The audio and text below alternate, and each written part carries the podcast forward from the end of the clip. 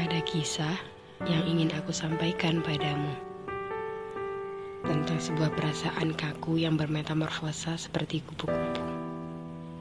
Dia sering bungkam bila ditanya cinta, sering malu bila ditanya rindu, karena dunianya cuma mengenal hitam, putih, dan abu-abu.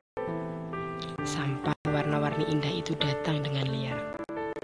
Hidupnya yang sunyi tersentuh getar namun, ia masih tetap kaku.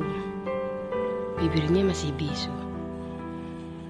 Ia masih tak mengerti apa yang terjadi. Dia terlalu hijau untuk memahami.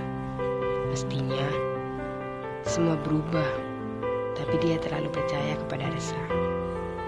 Di hari ketika pelangi terindahnya pergi, dia rayakan pedih dalam tangis sesak tanpa henti.